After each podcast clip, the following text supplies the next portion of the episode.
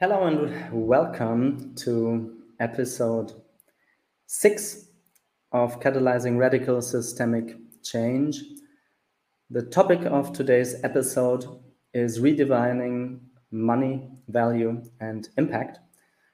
And preparing the session, I think best is to start with a quote. The quote is from Abraham Lincoln and it says the best way to predict the future is to create it. And my assumption is that much like Abraham Lincoln was living in crucial times, um, with the abolition of slavery ahead, we're living in a time where it is blatantly obvious that the way the current economic paradigm works can't function for that much longer. And instead of complaining about all the things that are going into the wrong direction, I feel very grateful to showcase today some very hands on and concrete examples of how we can make sure that the way we rebuild money on what I would call the DNA level and how we deploy capital for a meaningful regenerative future for the many generations um, ahead can be done. So, without uh, further ado, Katie, I would like to hand over to you and, yeah, briefly just sketch who you are and maybe also give us a tiny first of a glimpse actually why you started Open Future Coalition. Sure. Thanks, Alistair. Um, so, uh, as Alistair mentioned, I'm the founder and CEO of Open Future Coalition, and I'll start kind of sparked by that quote that you shared uh, by sharing that from a very young age, I always saw some dissonance in how we were organized as a society. Um, the first persuasive essay that I wrote at I think 10 years old was on why the US bipartisan political system should be abolished. and I always, I remember um, always thinking, well, if a meteor were headed towards the planet, you'd think we'd stop everything we were doing to do something to fix it. And yet I looked around and I just saw that everyone was kind of conducting business as usual. And I remember how dissonant that felt from a very young age. And that first kind of drew me towards an interest in public service and as a community organizer. And I ultimately came through that work to recognize the power of written and visual communications. And so, really, I began my career in public media, uh, first branding and growing the reach of NPR and PBS programs. And then in 2013, I founded a design studio in New York called Incendiary. And we really came to focus on two things. One were some of the most complex multi stakeholder rebrands uh, in the impact space. And the other was kind of helping to make global advocacy tools more accessible. And through this work with, you know, dozens, if not hundreds of organizations on most continents, um, kind of from grassroots to major um, NGOs and nonprofits, I really was able to see what was working well within that space in terms of resourcing and, and funding and what wasn't. And then I would kind of moonlight in uh, venture studios, building out enterprise software and fintech. And through that effort, I found myself one day in this very different kind of product meeting and ended up leading the design of the first regulated institutional grade trading platform for digital assets. And through that work, I found myself interfacing directly with the regulators. And so I started to recognize that some of the regulatory and policy pieces uh, some of these levers that I thought I needed to be pulling from the grassroots weren't as insurmountable as they seemed. And so I've spent the intervening years really kind of weaving together those two worlds and looking at, well, how can we kind of start to leverage these tools of economic and policy design to help support those that are on the grassroots, on the front lines doing this work? Um, and a, a, quick glimpse into what we're up to with Open Future Coalition is really looking at how can we meet those who are doing where they are. I'll posit that, you know, when a lot of us are looking around, waving our arms, saying, how are we possibly going to mobilize quickly enough to solve these global compounding crises? I would argue that so many of those solutions are already out there. They're just perpetually under resourced. And so we've been looking on ways I'll get into it in a bit um, at, at, how we can well resource these efforts um, with what they need when they need it so that they can more effectively scale. Thanks, um, Katie. Um, Yeah, I think before really embarking on that um, emergent dialogue, I would like to hand it over to Joshua. Thank you. Uh, it's lovely to be here this evening. Um, I am, we might be uh, quickly greeted by my daughter before she goes to bed. Good, she's brushing her teeth, great not. So I'll talk about my myself. Um, I was born in the U.S. and grew up in the U.S. Um, was raised by a single mom on welfare uh, on the other side of the tracks, and so when I was able to get out of the catch twenty two that was uh, poverty and and the uh, intergenerational poverty that that I grew up in, I had this profound feeling that I needed to contribute back into the world. And I found myself as an exchange student in Germany on a scholarship and, and, and living in Ecuador and studying again in, in, in, in, many other parts of the world. I was a Peace Corps volunteer in Morocco, finding like what was my one contribution that I would be able to make to really move the needle on making an impact. And it was through a career of working on development issues, international development issues, as a diplomat in the Obama administration, um, where I found myself managing a very large social impact portfolio, looking at how can we take these large sums of money and get them to people and those organizations that need it the best, but not program programmed necessarily from our perch high on on the mountain, but really refocusing the power dynamics and the balance so that those who are the ultimate beneficiaries of, of these funds were able to take part in co-creating this. And this idea of kind of rebalancing power, getting capital to those who need it, was always something that was important for me, whether I was working in software development uh, or running uh, and building social enterprise incubators in Southeast Asia, for example. Uh, and so that's kind of my life's work now is looking at really the human element in all of this, because so often we forget about the how we are as as how we show up how our journeys that we've been through, how vulnerable we're able to be, and use that vulnerability as a driving force. Same thing with how our organizations, their healths, um, are oftentimes forgotten, whether it be in, in grant making or in, in, venture capital, and it's not really um, used as a stepping stone to allow us to create more value in the work that we are doing. So we'll talk about Masawa, my the organization that I, I work with uh, and founded in a, in, in a bit as well. Thanks, Joshua. Indy, may you please intro yourself? Um, uh, see, yes. Uh, so my name's Indy Johar. I uh, built. I suppose my journey has been. I trained as an architect uh, got very quickly frustrated that architecture was largely reproducing old thoughts, um, stylistically kind of wrapped.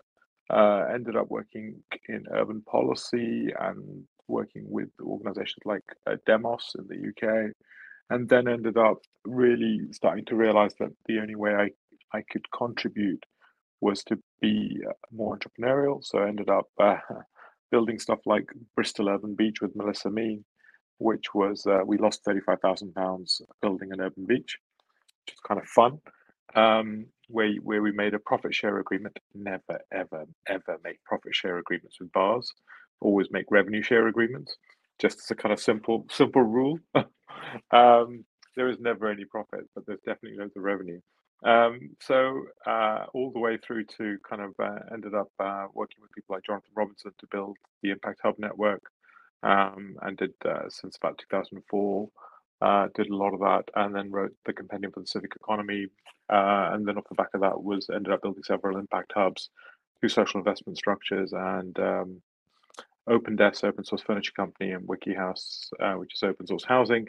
So I ended up building lots of stuff, and then about 2015 realized that most of what we were building were kind of the implied were built on the implied order of you know the problem is not housing the problem is land the, the, the kind of illusion is housing and we make smaller and smaller housing and we sort of invite architects to make really really small housing because that'll solve the problem but actually it's much more structural about the kind of our theories of land and our theory of how we own and ownership and other models. And all the way through, I sort of we'd been experimenting with a lot of organizational forms, realizing that most organizational forms were constructed on the theory of management, and management was an extension of kind of kingship. It was the kind of theory of control. So, how do you rebuild organization? It was very clear to me that in order to build new things in the world, you had to build the way you organize. Unless you did the two together, actually, you'd always fall back to the, the kind of reality of, of control and kind of small caricature for that. And I'll wrap up. Uh, I worked five years in an architectural practice, and what was very clear was when we were, then we went from being about 11 people to about 70 people. When we were 11 people, we built um, handrails. We designed handrails with nodules on them because tactile memory is one of the last memories to go.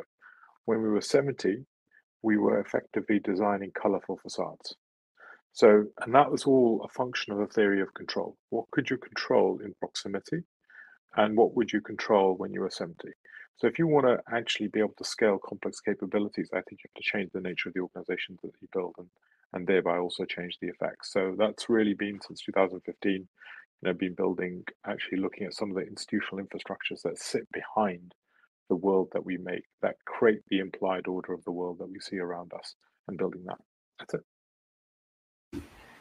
I'm I'm I'm so curious how Katie would tie into what Indy was just saying, both from the way you want to organize Open Future Coalition as well as build a different structure that then can truly radically prototype experiments, new ways to deploy capital for projects with open future coalition. And i'm yeah just curious how you how you tie that into what indy was just saying.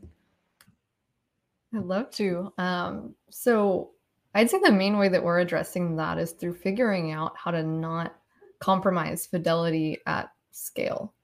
Uh, to zoom out a little bit on what I mean by that kind of systemically is I would argue that, you know, we're all driven by story. Money is a story. And then the, I, I tend to say that one of the issues that we're currently find ourselves facing, not only in our financial system, but in our social system, is that we've supported for too long the system of runaway scaling um, of we've we've essentially managed to scale words, we've managed to scale messaging, and we haven't necessarily effectively scaled communication or meaning. Um, and I believe that that's the case uh, in our scaling of our projects and the scaling of kind of the abstraction of our financial instruments. And so, part of the pattern that we're looking to enable is how can you actually return that context? How can we make our modes of exchange more contextual? And more particularly, when we look at how we can scale these on the ground efforts that I alluded to earlier, we're really looking at if we can fully capture with greater transparency these modes of community commerce and of trust. And you can templatize that. Um, for example, if we have a civic infrastructure um, project like, like those that Indy mentioned, right now, if I build one building using a set of criteria, I have a set of standard operating procedures, I know what I'm measuring. Maybe there's particular training or, or guidelines around that. And then I go and scale that 2,000 times in 2,000 different cities. Um, that might not be as the responsible thing to do. And so, one very specific thing that we've been looking to address is well, wait a second, I think that there's a way to scale something without compromising that fidelity. Because if we were to take that template and then package that into a template that is distributed. And then you have folks in all these different municipalities that are adopting that template and they're able to take that off the shelf. But rather than being in their silos, they're actually capable of being in communities of practice with others that are also leveraging that same template then we have this possibility to benefit from one another's learnings and from one another's mistakes such that we're able to effectively continue to advance that template, that sort of approach over time in a way where we also have the nuance of that information of exactly kind of whose dollars, what hours are going into what efforts in service of kind of what measurable impact where those agreed upon standards can also kind of evolve forward in this more distributed fashion. Um, so I'm going to pull myself out right now before I get further into the weeds. Um, but that's one way that we've been looking at at scaling um, as as just a model for distributed learning forward and, and kind of preservation of fidelity. Let's let's stay just for a moment more to to be able to give the broader context for our audience. One thing that um, truly fascinates me about Open Future Coalition is to break up the silos. I mean, this is mentioned since I don't know how many decades, but the problem is actually how can we provide an environment where truly people work together on projects and provide an environment for learning. So that's one piece, that's a learning piece. And the other one that I find really interesting is how can we break up the barriers in between quote unquote classical philanthropy, classical nonprofit organizations, and the various, let's say, for profit impact investing space. And I would like you to yeah, just mention some, some points. Yeah, absolutely. Um, so I'll just speak a little bit to our, our timeline and how we're tackling each of these layers of this, you know, complex multi-sided ecosystem, as you mentioned. So first, our aim is really to serve those who are doing so that they can do more effectively. Um, our, our core initial aim has really been how can we meet people where they are, whether they are an extremely grassroots effort or whether it's a complex multi-stakeholder or multi-agency collaboration. Um, we see really similar kind of barriers there. And the first that we see is really um, for effective collaboration and project management.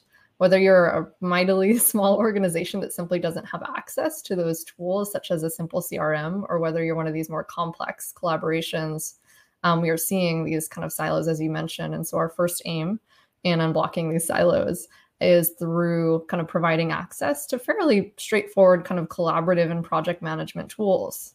Um, but then what we've been layering in with that are, are two additional components. The second is facilitating sectoral and cross sectoral collaborations. Um, an example, we recently launched our, our platform with 25 different organizations globally, and we curated these by sector. And we're facilitating sectoral collaborations. And so we've put together learning groups in areas like water and regenerative agriculture and community wellness but we're also facilitating cross sectoral weaving. We have a skills and knowledge based marketplace where folks can find one another and kind of match and sort of uh, skills and, and best practice share uh, across these silos so that over time, if you're again kind of benefiting from one another's skills or learnings, our, our thinking is that you become kind of less reliant on this external capital over time. And then the last piece is we see a lot of time being taken up by kind of this bifurcation between the act of doing and the act of measuring. Think about how much time is spent in reporting or in grant writing in the philanthropy space in particular. And so, what we've been doing is in stride of providing these project management tools, if we have that measure of again, whose dollars, what hours have gone into what efforts in service of what units of kind of community verified measurable impact, um, then at any given time, we have a just in time view of kind of what resources can or should be applied where um, to kind of garner the greatest forward-looking impact. And so that's that's where we've started um, is really that kind of capacity building within the impact space and providing that greater measurement. And then to quickly allude to those two other horizons you mentioned, Alistair. Next on the philanthropy front, we, what we've been looking at is we see philanthropies that are, of course, supporting along kind of a, a shared um, funding mandate theory of change they're often supporting organizations that have similar aims but those organizations aren't necessarily working with one another. And so we've been really looking at how can we unsilo philanthropy uh, so that these organizations are working together rather than oftentimes again funding different organizations to have similar learnings even to pay the same consultant you know 10 times in parallel. How can we start to combine and, and kind of create greater co-learning and transparency um, so that as uh, each dollar kind of enters that system, we're able to do so with greater equity and transparency. And then the third horizon um, that you alluded to is that we think that the binary between philanthropy and impact investment is a false one. Uh, they're both investment, they just have different returns. Um, and in more more particularly, um, we recognize that the cost of solving these complex crises that we've alluded to, you know, such as climate crisis alone, that that cost is expected to far uh, exceed our total global philanthropic budget. Um, some some projections saying triple our total global philanthropic budget year over year for the next decade. And so on the other side of that, we see these pension funds and family offices that have this social pressure to align their investments with um, with impact. Um, we see this sort of crazed in the direction of, of ESG, which uh, frankly oftentimes um, results in, in more greenwashing. But but in short, we, we see these investors who are expressing this desire to invest in impact. And oftentimes their pain point is they're saying, well, I just can't find enough high quality impact to invest in. And so in short, what we're looking to do is if we again going back to this project management piece if we're already have those measurements from the beginning from the generation of that impact of again what auditable efforts went in in service of what units of verified impact that's precisely the ledger that's required to support the emergence of not only kind of new ecosystem services that are emerging beyond the carbon credit we're looking at water credits and so forth um, but also these new forms of kind of green bonds social bonds and other financial products that are wanting to emerge Hallelujah. Thanks, Katie. Um, I consciously want to hand over to Joshua because I know he will bring again sure. a different perspective, a different yeah. lens on how how to look uh, at capital deployed. Sure. Um, so I gave a bit of a, of a background of kind of where I've I've been and, and what I've seen and, and, the trouble I've been able to cause, uh, good trouble. Um, and so now what we're working on, have been working on for the last number of years, is setting up the first mental wellness impact fund, uh, one that doesn't just deploy capital, it nurtures capital. So I think a lot of the existential issues that we have as a society have to do with the fact that we're humans, because we're not good at listening or allowing um, Mother Nature to help guide us on what we actively should be doing because, you know, we have um, the technology of, of a god currently, but we have the evolution that isn't actually so progressed as, hum- as human species. Um, and if you look at a lot of the climate change, for example, one major reason is because of our human needs that we're not able to fulfill at some fundamental level the need to feel safe and belong uh, and we are able to cover that up by consuming or traveling too much or not being uh, connected with each other as as as an, an, a species or with other species on this planet or with uh, earth herself.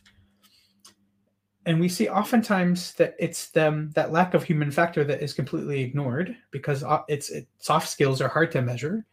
Um, and but we know that if we're really going to change the nature of capital, and in our case, getting capital to those startup founders specifically who are able to catalyze mental wellness as fast as possible, so that we don't have depression being the number one cause of disability worldwide, increasing loneliness, um, dementia, substance abuse issues, et cetera, et cetera, et cetera, not only because our and, and in part um, due to COVID, but uh, which also these issues existed well before COVID we're not going to be able to really attack um, these uh, issues um, together as, as, humanity.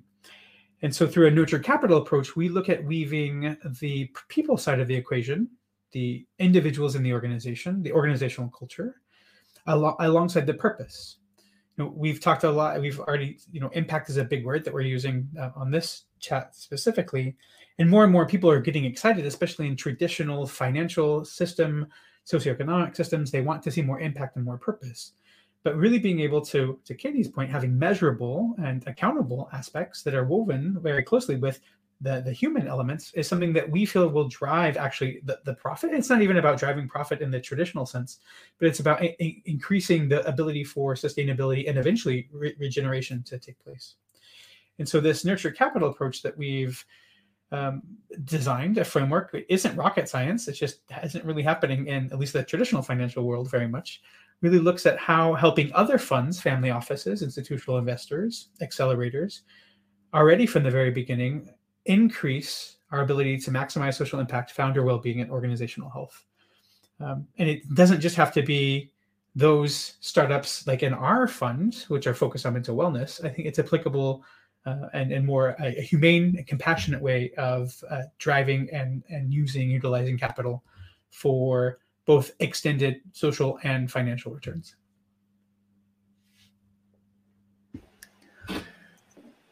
Thanks both Joshua and Katie for that first layer of information to make it possible to grasp what we are what you are working on. Indy, I'm curious where you would riff of either one of the two organizations mentioned, or maybe even even both. Um, yeah, I, I, suppose um, yeah, I, I obviously agree with everything that's been said, and I think I suppose the way we've been looking at it, having gone through two cycles, is um, several things. I suppose we. I'm going to just run our hypothesis through, just in a kind of really cold way. This is what what happened. So we came to the conclusion that impact investment didn't work for two reasons. One, the funds were too small. 20 million, 30 million portfolio size is just not sizable enough. And two, which is perhaps even more fundamental, actually impact organizations create spillovers of value which are currently unvalued in the system.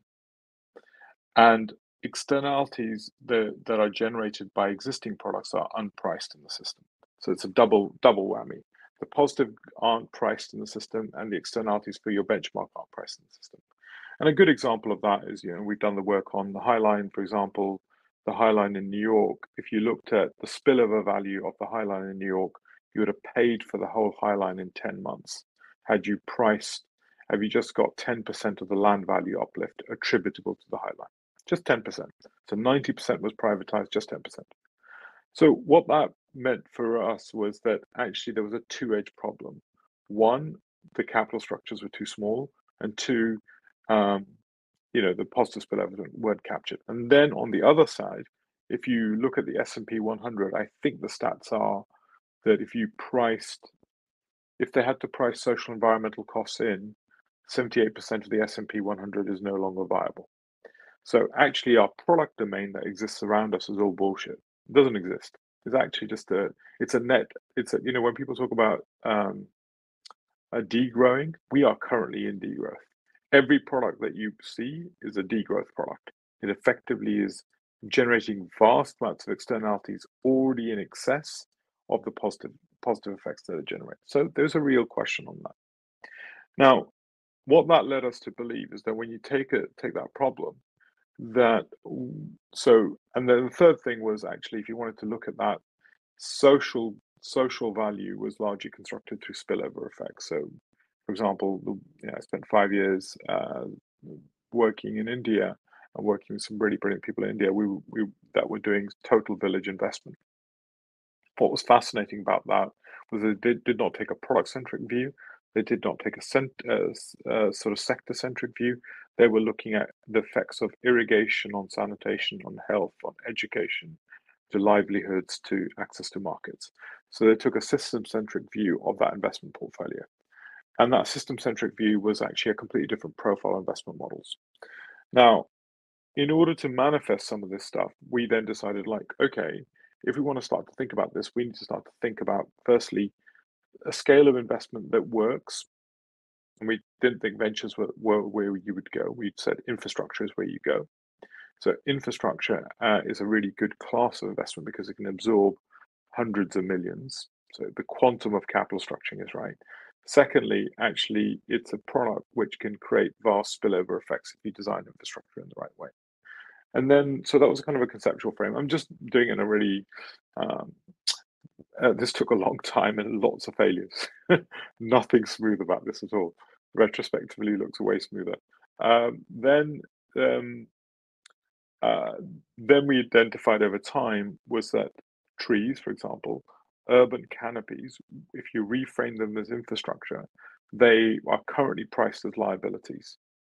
and there was huge amounts of positive spillover values, cooling effects, uh, sustainable urban drainage, air, air, air, air pollution, and various other things, effects. If you looked at, at trees in an urban context as a piece of infrastructure, you could flip the whole model because there's hidden value which is unpriced in the system, and that dealt with the pricing of that model.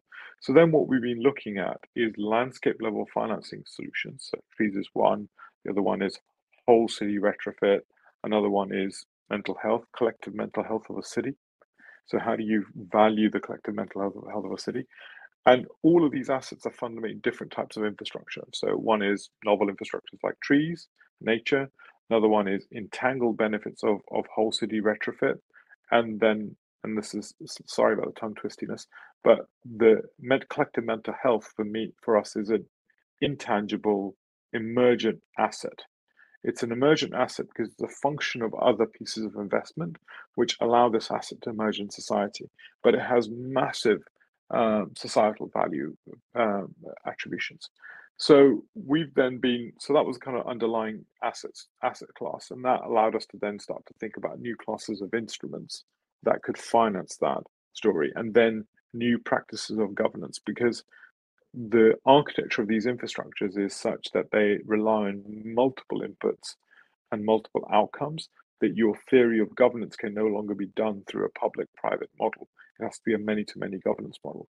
So that's kind of been really we've been re-engineering our theory of governance and, and, and almost trying to see these infrastructures as citizens.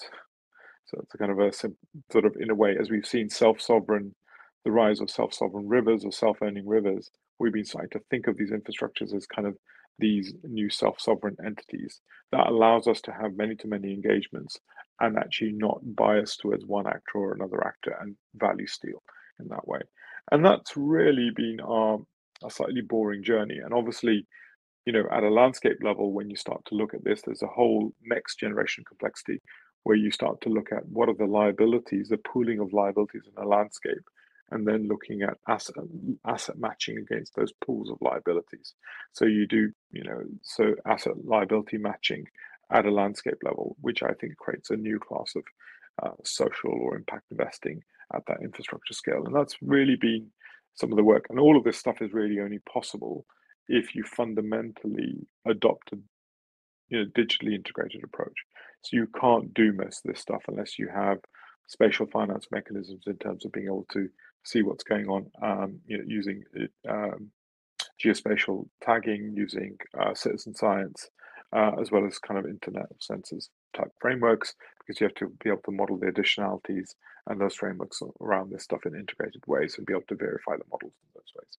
So I think, and all, all the way goes to contracting infrastructures and financing mechanisms, which I could boringly get into, but want to avoid that. But I think that's where where we've been, and that's the journey we've taken, I suppose, to to get here. And nothing smooth about it at all. Lots and lots and lots of mistakes. I really, if I had a talking stick, I would literally put it into the middle of the four of us and really maybe consciously pause, even if it's just for half a minute, and then sense where the background you're coming from and what you're working on might evolve into an impulse. Because I now have the feeling we have kind of the infrastructure layer, the mental health layer. We have three different horizons. And I'm really curious because a journey of a thousand miles starts always with the first step and then the next step and then the next step of how we, you, respectively, in your organization and with your project, want to weave the complexity needed ahead into tangible steps.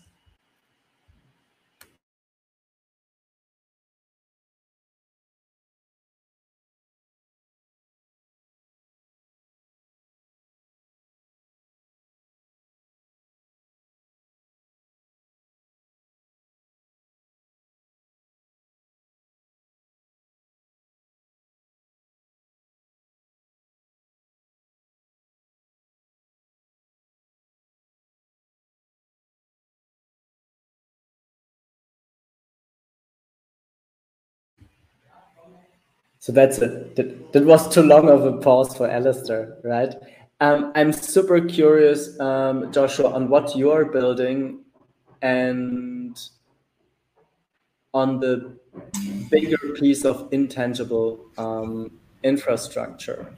Sure.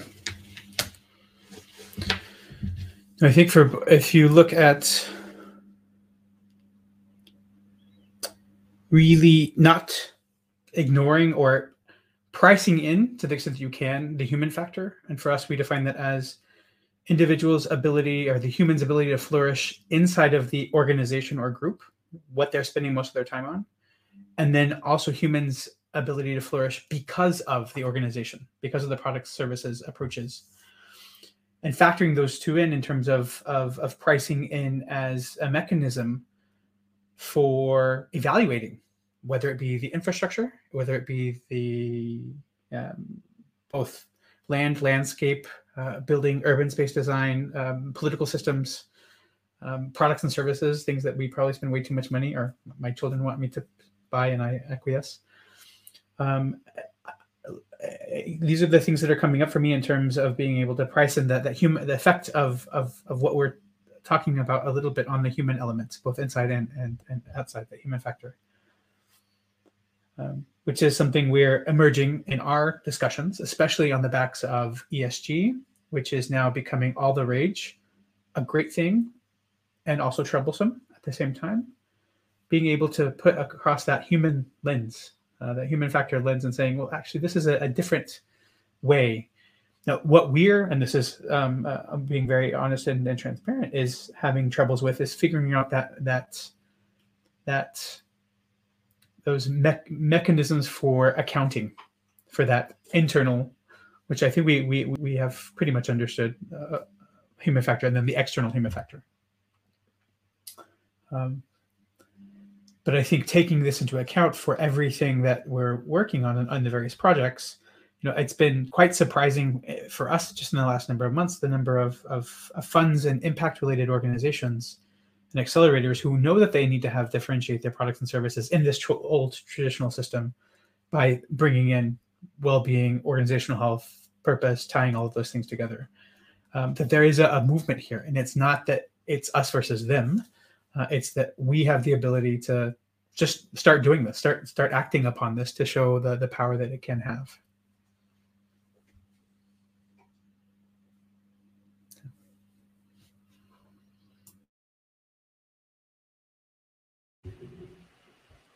Katie, your thoughts? a lot of wheels turning here. Let's see. I'm gonna I'm gonna try to weave kind of what Indy and, and Joshua just shared. So one one thing that's coming up for me here is kind of our role as a bridge between these horizons and kind of how do we design for the wholeness that's required because if we overly orient to the current necessity when we're trying to design for that third horizon, then we're going to necessarily sub-optimize, right? And so one piece that comes up uh, a lot for me, and that I know Indy speaks to this often, um, is how do we and, and we've been talking a little bit around unpriced assets here. So I'm going to put into the center this concept of how do we price the value of failure, um, because I think we too often don't provide the space to fund our mistakes, and sometimes our mistakes are the most valuable.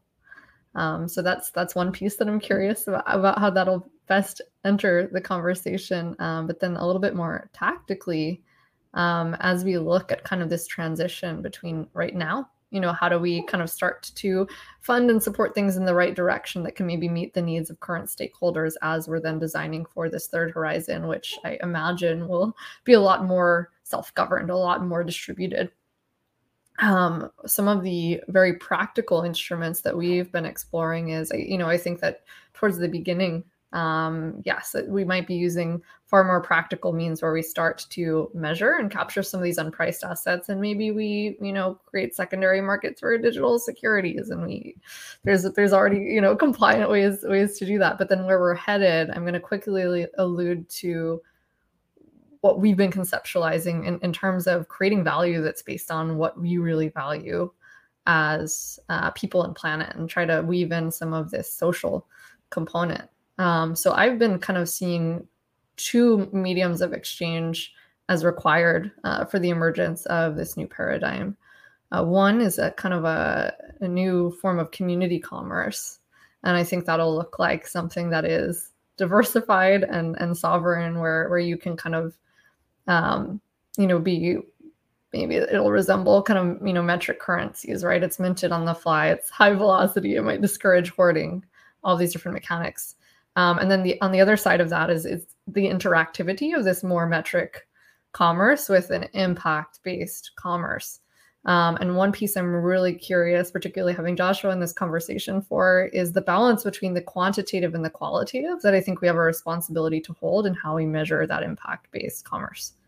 Um, and so, as we bring it back to some very um, practical applications like project management and, and measurement, I think we need to be really careful not to fall back into these easy kind of activity based um, measurement paradigms where you know a global ngo swoops in and says i did therefore i was useful and here's the measurement of my output um, and instead kind of turning this this onus back on members of the community. And i think one way in which we can do that is creating a third layer. So i mentioned community commerce the sort of impact based commerce so the measurement of these outcomes. And then i think there's this third kind of social validation layer that can act as a multiplier across those two that is a necessary um, bridge. And one way we've been exploring that is again rather than having that ngo swoop in and say i did therefore i was useful.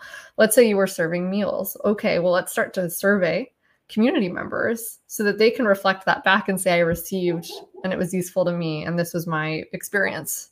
Um, and so we can start to bring in community engagement directly in this act of impact validation. Another example, if we're doing something that's perhaps a little bit more, um, you know, scientifically focused. Let's say we're, we're working on agroforestry pro- projects, right? And and someone's planted X number of trees.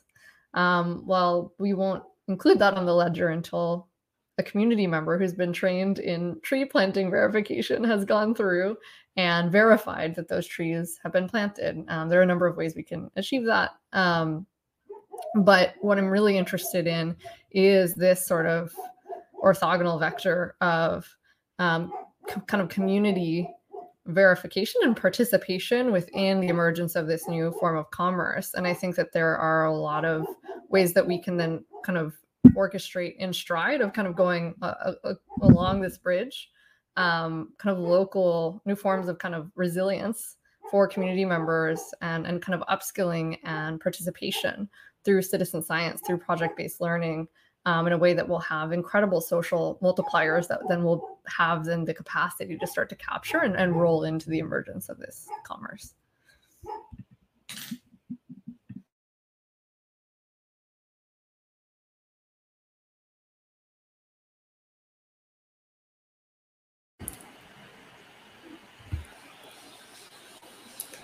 Everybody feel free to unmute. I really want to allow more of the flow of the conversation.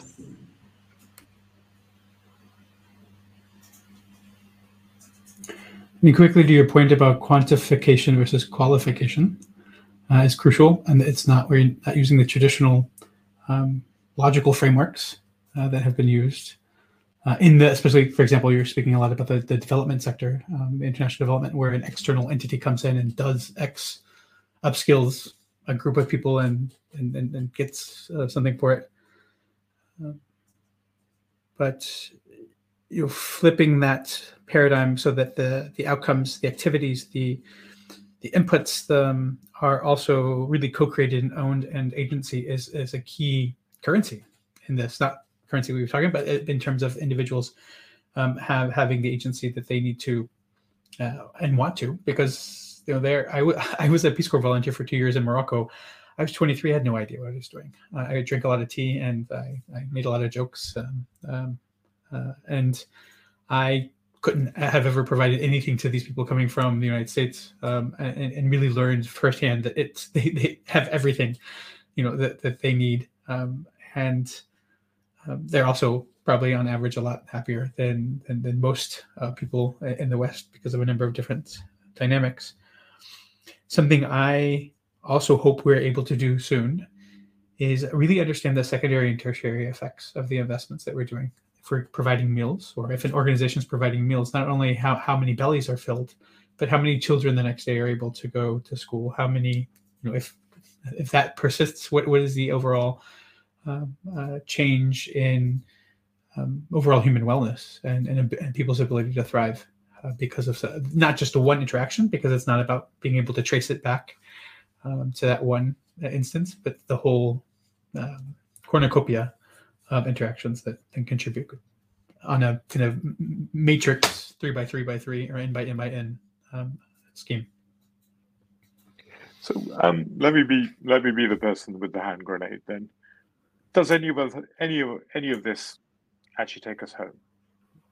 Like what is home? Actually, well, I would say that if you talk about radical systems change, um, which was kind of the title, I don't think we're anywhere close. I think, you know, like I suppose my, you know, in a way, I suppose I've just been sitting here going, if I was the audience and Alistair told me we're going to be talking about radical systems change, I'm not sure this is radical system change. And I'm not sure this gets us anywhere close because, like I sort of said, I think if you look at climate change effects, if you look at any of the big things, we're nowhere close. We're, we're nowhere close. We can best be we might plant some trees, we might cover a couple of cities, uh, we might do some of this change, but actually we're nowhere close if you look at the scale of what we're facing. So I mean, like I suppose, how do we change every organization to have the the high quality mental health context that it needs to have? And is that a function of mental health or is it a function of really fundamentally going past the theory of CEO management models? Actually, it's about changing I don't know the pay differentials, uh, how we pay, like I mean all of that stuff, right? So at DM, for example, our pay structure is based not on paying people for the work they do, but trying to pay people to do the to trying to pay people so they're free to do the work they want to do. The pay differential is two to one between the highest paid employee and the lowest paid employee. So I, I like I mean I, I don't know. I suppose if we're going to, you know, we know that real estate, so most organizations are optimizing towards real estate. So that's what they do. They, they, you know, the numbers are how efficiently are people packed into their buildings. We know that was a rubbish number and COVID killed it nicely. We know that actually real estate is about 10% of the cost of an organization, whereas people are about 60 to 65% of the value of an organization. Yet we massively under underinvest in them. We know people are actually not assets. Every CEO stands up and says, people are the assets. They're not, they're liabilities. And they sit on the liability side of the balance sheet. We don't we don't have a framework to be able to invest in people. Every investment in human beings is a sunk cost. There's no additionality to the balance sheet. Like I, I don't know. I'm I suppose I'm just picking up picking up the mantle of Alistair here, going, yeah, come on, then. Let's. What does this really all mean?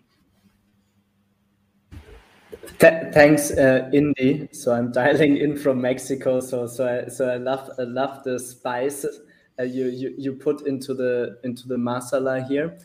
Um, the way that I or why I did invite the three of you is my gut feeling is the more complex a system, the less we can predict uh, a tipping point in mm. in like both directions and i think certainly all of us are committed to making a difference right most of the audience as well sure. and i think what is needed now is that we build prototypes and experiments that compromise the least possible to prototype i would say something that that that that still is emergent, but that has the innocence, the beauty, the richness, the honesty, the transparency. I would say these are all values that I would call are baked into I would use the word sacredness of an architecture where truly, if not all, then the vast majority of all stakeholders in the ecosystem benefit. Truly, much like in a garden or in a natural system. So I don't want to overly stretch the metaphor from the garden because I think it's a retro romantic metaphor because we won't get rid of technology. Even more so, we need to amalgamate the already existing and emergent technology to mimic, I think, entanglement reciprocity, re, reciprocity, reciprocity, and the collective wisdom and intelligence that is usually just inherent in the mycelium, such as, for example, you know, in, in different parts of the garden. So anyhow, um, to hand it over as a as a question, I know I'm not so mm. good at asking mm. precise questions over, but do you do, Joshua? What do you do, Katie? What do you do, Indy, mm. to make sure you try to compromise the sure. least possible given the framework that sometimes we need to compromise on in the given um, like sure. context that we're working. Yeah. I feel like I'm deeply grateful for for that, Alistair, also for the grenade that Indy threw. Um, because all that we're doing are, are testing a series of hypotheses.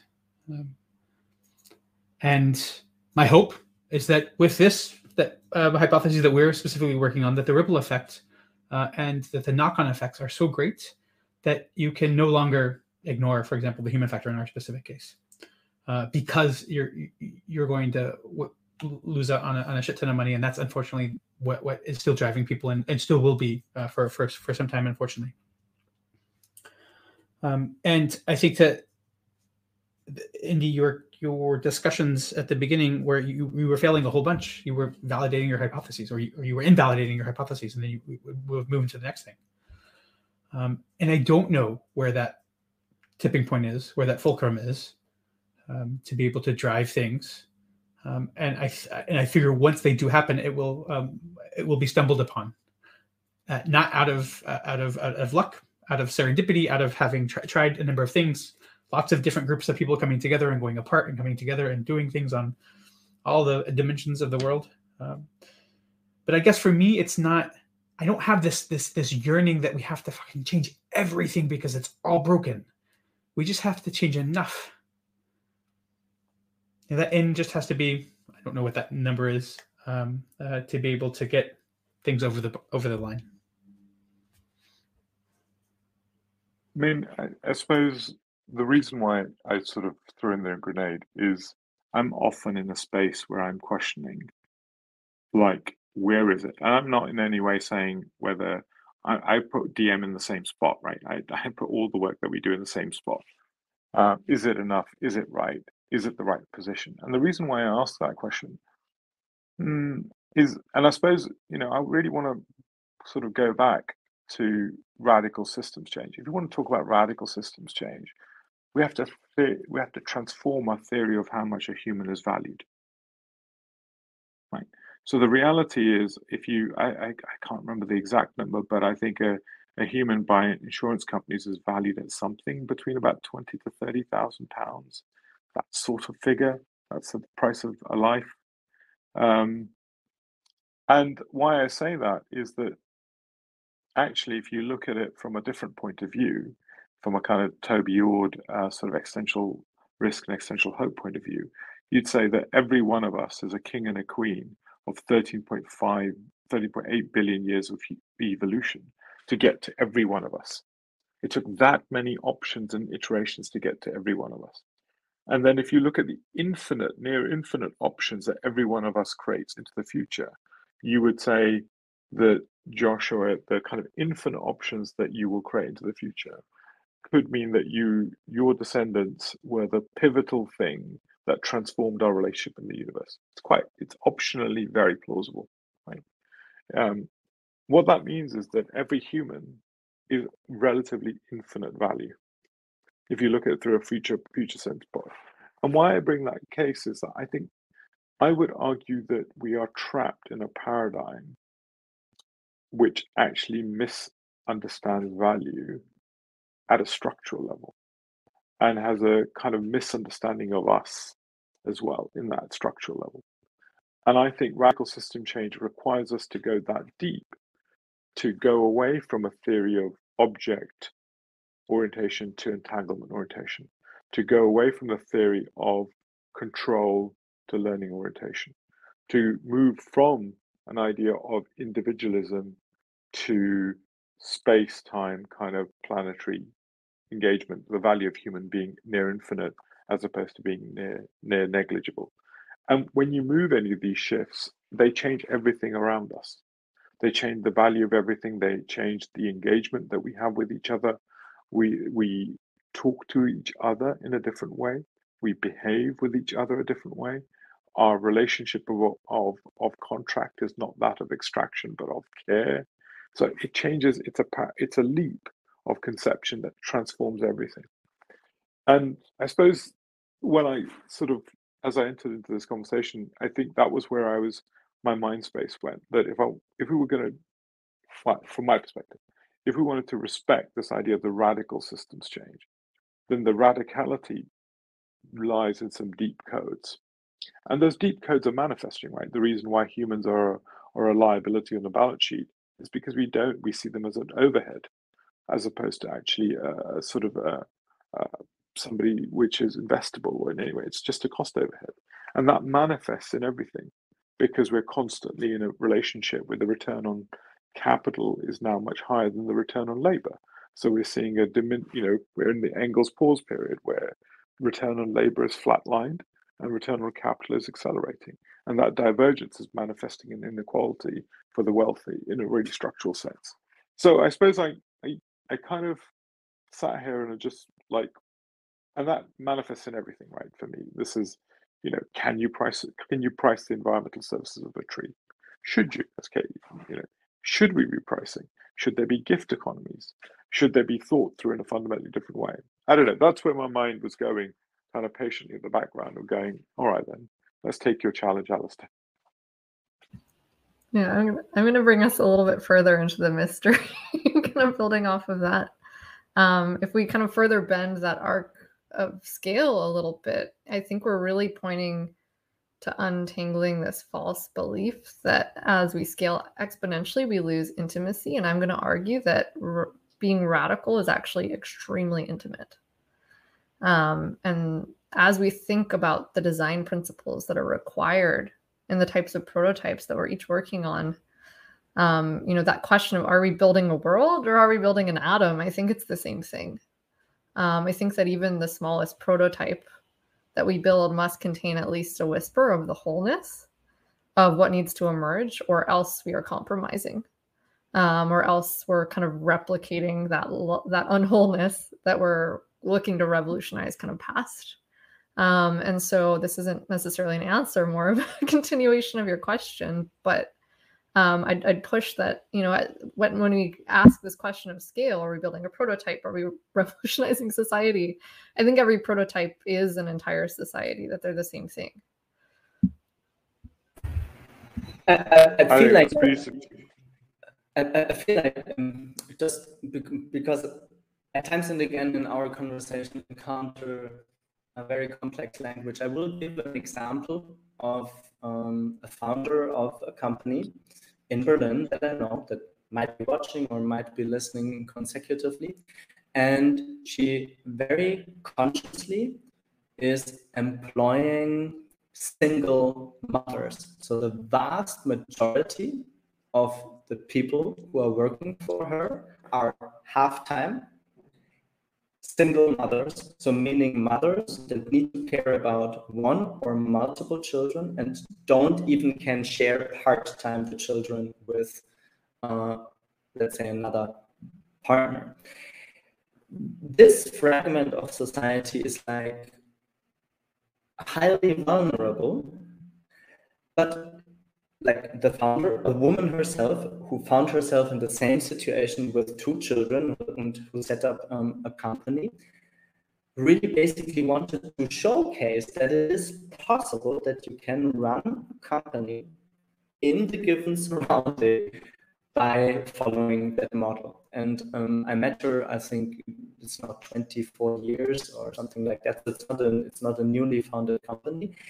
And uh, it was very, I just wanted to showcase that example that I think it's a pretty radical example, not as radical as in the abstract sense as you in the were throwing the hand grenade. But what I wanted to say is that I think in each generation we have our challenges and we need to bake into I don't know why I used that word suddenly into the sacredness because I really think there's a universal structure that means that actually the possibility of regenerative business models is already out there.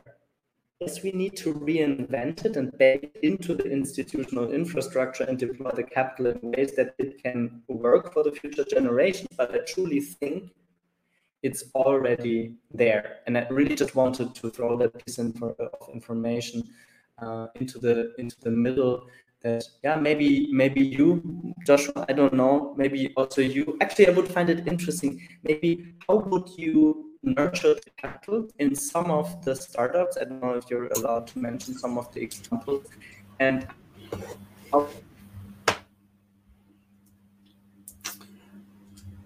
So I missed the second phrase of that. I don't know if others missed that too, but I can probably infer of what you were asking.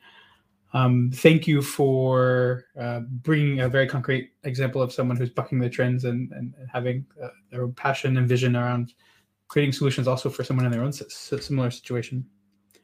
Um, I think looking at that time horizon uh, of one and two, when we're looking at transforming or working within the existing capital system, how we nurture uh, the capital is really co-creating with founders and organizations what they feel that needs to happen with their in, in terms of their journeys of being able to be mo- both held accountable to the purpose to the impact that they're wanting to drive and to the the, the human elements of the organizations that they're they're running uh, and so it's a series nurture capital plan that is um, a number of different modalities, but it's every interaction is bespoke. Every engagement is bespoke uh, because it has to be. There's not a one size fits all um, uh, methodology. Um, and it's taking from a lot of the learnings of, of, of the team. We've um, um, spent most of our careers working in emerging markets um, in various types of organizations uh, and really taking that learning that we're just here to accompany others uh, and oftentimes be a voice. Oftentimes, um, uh, be the ones on the on the front saying, "No, it's we can't actually uh, put a premium on the people of the organization, the purpose of the, or, of the organization, in order to get to the uh, sustainable or, or, or, profitability." No, we actually want to be seated seated with other traditional investors, whether they be impact or not, and, and be asking about the, the human factor in these contexts um, or being ones to say, no, it's actually okay if we invest or would like to invest in various forms of organizations, regardless of if it's a nonprofit, a for profit, steward owned or not. It's about getting capital to really drive impact forward. Um, that specific question. So, I'll uh, I'll step in uh, for uh, for Alistair. Joshua, channel so him. Can you channel him? Exactly. I'll channel him but I really can't actually. It's too good. Um, but I would, uh, but I, I, suppose you're deploying capital, right, um, into organizations. Um, how have you changed the kind of model of capital allocation in a hmm. sense to build a different theory of portfolio? Have you found that by investing in organizations which are human first, actually you get a different type of portfolio, i.e., your portfolio is more resilient, um, your default rates are lower, you're looking for higher learning functions.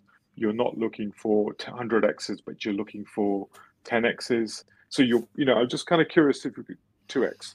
Um, yeah, uh, so 2x is across a wider, wider. So if you get to 2x, you get you have to get 50% of your portfolio to give back.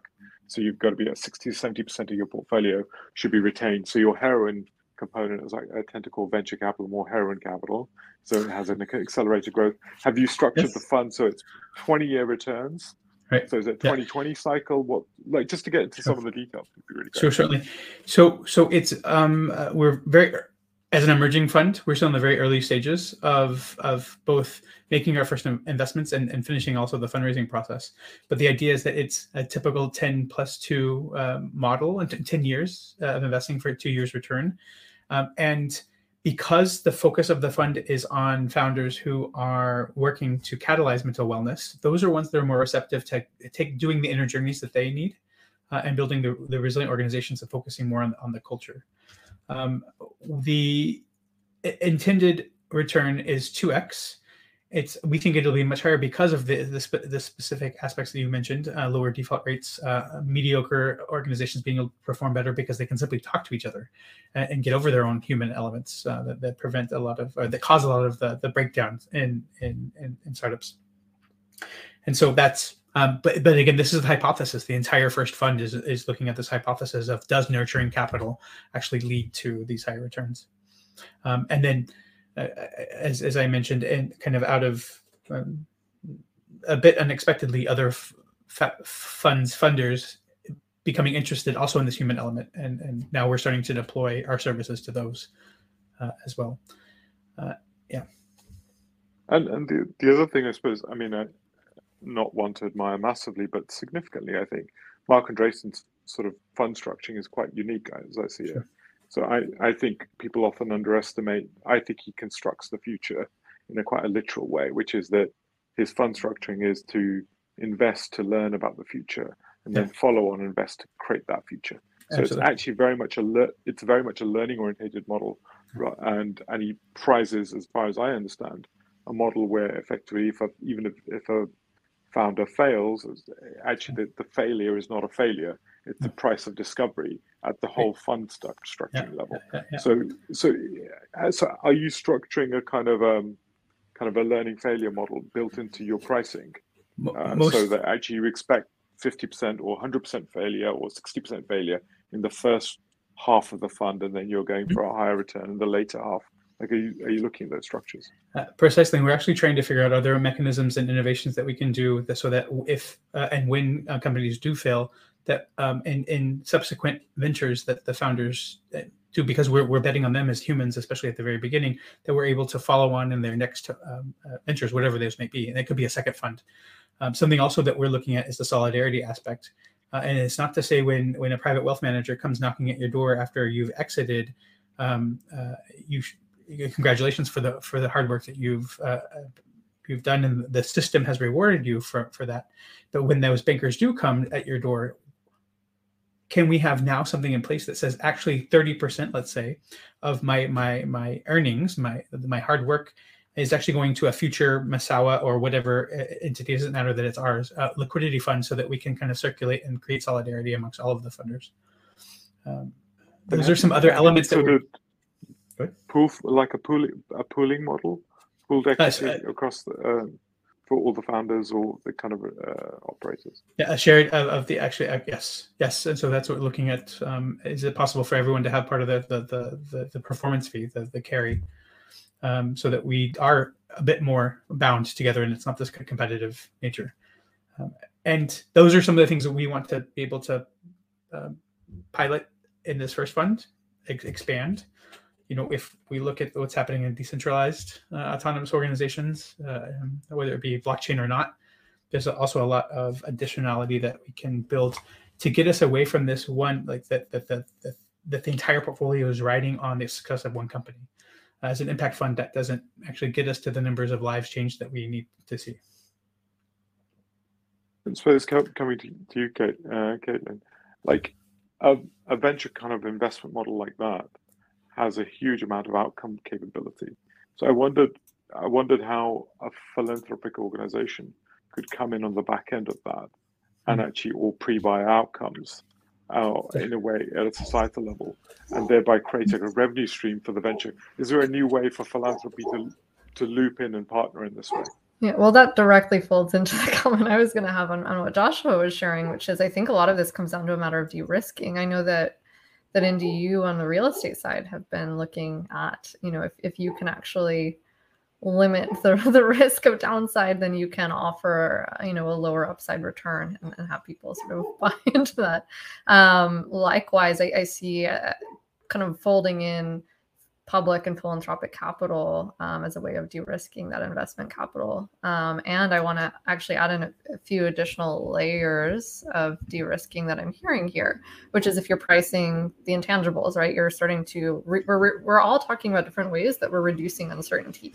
If you increase sort of transparency, if you increase sort of collaboration and sort of cohorting and, and education, um, these are all ways of kind of lowering risk of, of while also yeah, there are other vectors of uncertainty that we're bringing in here as well because we do want to encourage those mistakes. Um, but I, I would, I, I, just kind of wanted to raise that sort of risk dimension. Uh, another dimension that we've been looking at is as we view this through a truly multi-capital lens. I think that you know financial capital is one of many stakeholders, and so if we start to kind of even that circle, then some people are bringing are bringing capital some people are bringing kind of skills knowledge there are all these mm-hmm. other forms of resources that we're bringing to the table and if we start just sort of shifting to view that a little bit differently then i think we can have some really valuable insights there as then we move towards governing differently and so i would also mm-hmm. say that more participatory more liquid forms of governance are a key component of this paradigm that i think we're all touching into and then to more directly answer uh, your question indy um, again, this is where we get into like there, there comes a point where philanthropy feels very semantic. Um, because if you're getting down to the point of measuring the returns for, for whether it's a philanthropic donation or whether it's an investment, ultimately what you want to be measuring on the project level is the same thing. Like the same, and that's something that we've been running into is it almost starts once you get really granular, it starts to feel almost absurdist because um, you're saying, well, what? How do we want to package this? Are we packaging this as a report to a philanthropist to show, you know, this is, or are we packaging it up and calling it a digital security and then selling it over here? It's the same measurement. And oh, can like can we double count that? Like, how do? So we're actually starting to get into some really practical. almost frustrations around that because I think we're running head on into some of the absurdity of these binaries. Hmm.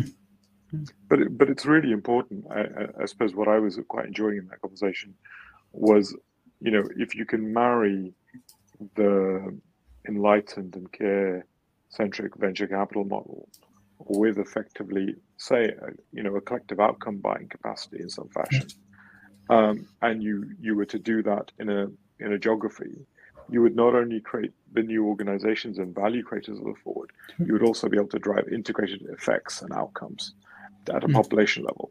So I, I, I'm increasingly interested in how these kind of ecosystem structures come together, because I think they're going to be critical to allow for you know distribute because it's not about centralized innovation. We need decentralized innovation, and we also need new ways of collectively looking at population level liabilities and all the stuff that you've been doing by reframing philanthropy itself. Because mm. when these two things come together, we create really powerful ecosystems, which I think it would be really uh, significant. Um, I'm just conscious of time, um, and uh, and also maybe uh, just give the last word to you, Joshua and, and Kaitlin, and uh, and then we can wrap up. Maybe Joshua, any thoughts from Certainly. your side? Yeah, I think I think this this last area that we're looking at is, is something that's really very exciting. Um, for for me personally, um, having worked across various different capital buckets and seeing that those buckets are really at the end of the day doesn't it doesn't they're insignificant, and using the different incentives and, and, and mechanisms, whether it be having a philanthropist contribute to a fund like ours, if depending on outcomes in year three and five, that they're able to give an additional top up of 20% of their portfolio for follow on, which is where we're going to make the most impact, both financially and socially. Um, and, and, those types of mechanisms, which I haven't seen before. Um, uh, hopefully, they'll be coming out. But how do we kind of not just structure them, but also um, actively have what I call a process historian alongside as a, a, a, um, a, contemporaneous anthropologist, being able to say, well, what, what was really happening when these things, when these discussions were going on, when the decisions were being made, uh, and and and as not just looking at this one example that I gave, but all of these different new ways or or ways that we're repackaging or evolving so that we have a better understanding of really what the inputs are and and kind of the feelings and emotions uh, are, are, needed happening in the discussions in the rooms. Uh, I think that's something I'd love to be able to see work on, etc. So I think this is a great conversation to continue going forward. Yeah. Absolutely, and I, I, I would say that the outcome buying doesn't have to be just through the investment side, but sure. can be through the revenue side, which also means is a pre, it's a precursor for, uh, it's a precursor for public and quasi-public agents to start to mm. understand that the the work that your startups and organizations are doing are mitigating their liabilities in new ways. So I think there's a really interesting ecosystem response. Kaitlin, uh, you have the last word, my dear friend.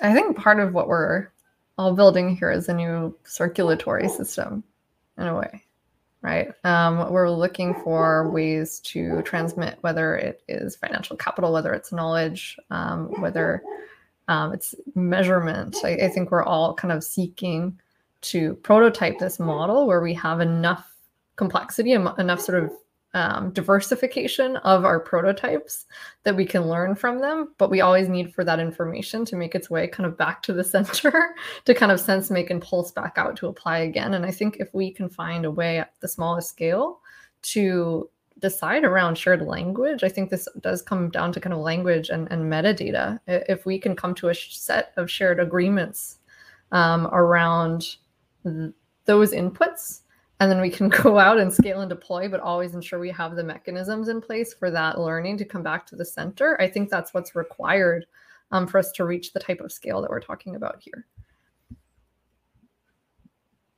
Yeah couldn't couldn't have said it better myself. Um, my friends uh, on behalf of Alistair, don't look as good as him, but uh, uh, but I uh, would say uh, thank you for your patience. Uh, thank you for kind of um, working with the disruption itself. Um, but I think it was kind of we got to a meaningful moment as a result of that. Mm. I think, mm. and a meaningful kind of a kind of co- uh, idea of what constellations of capital are required and circulations of capital are required to make kind of a mm.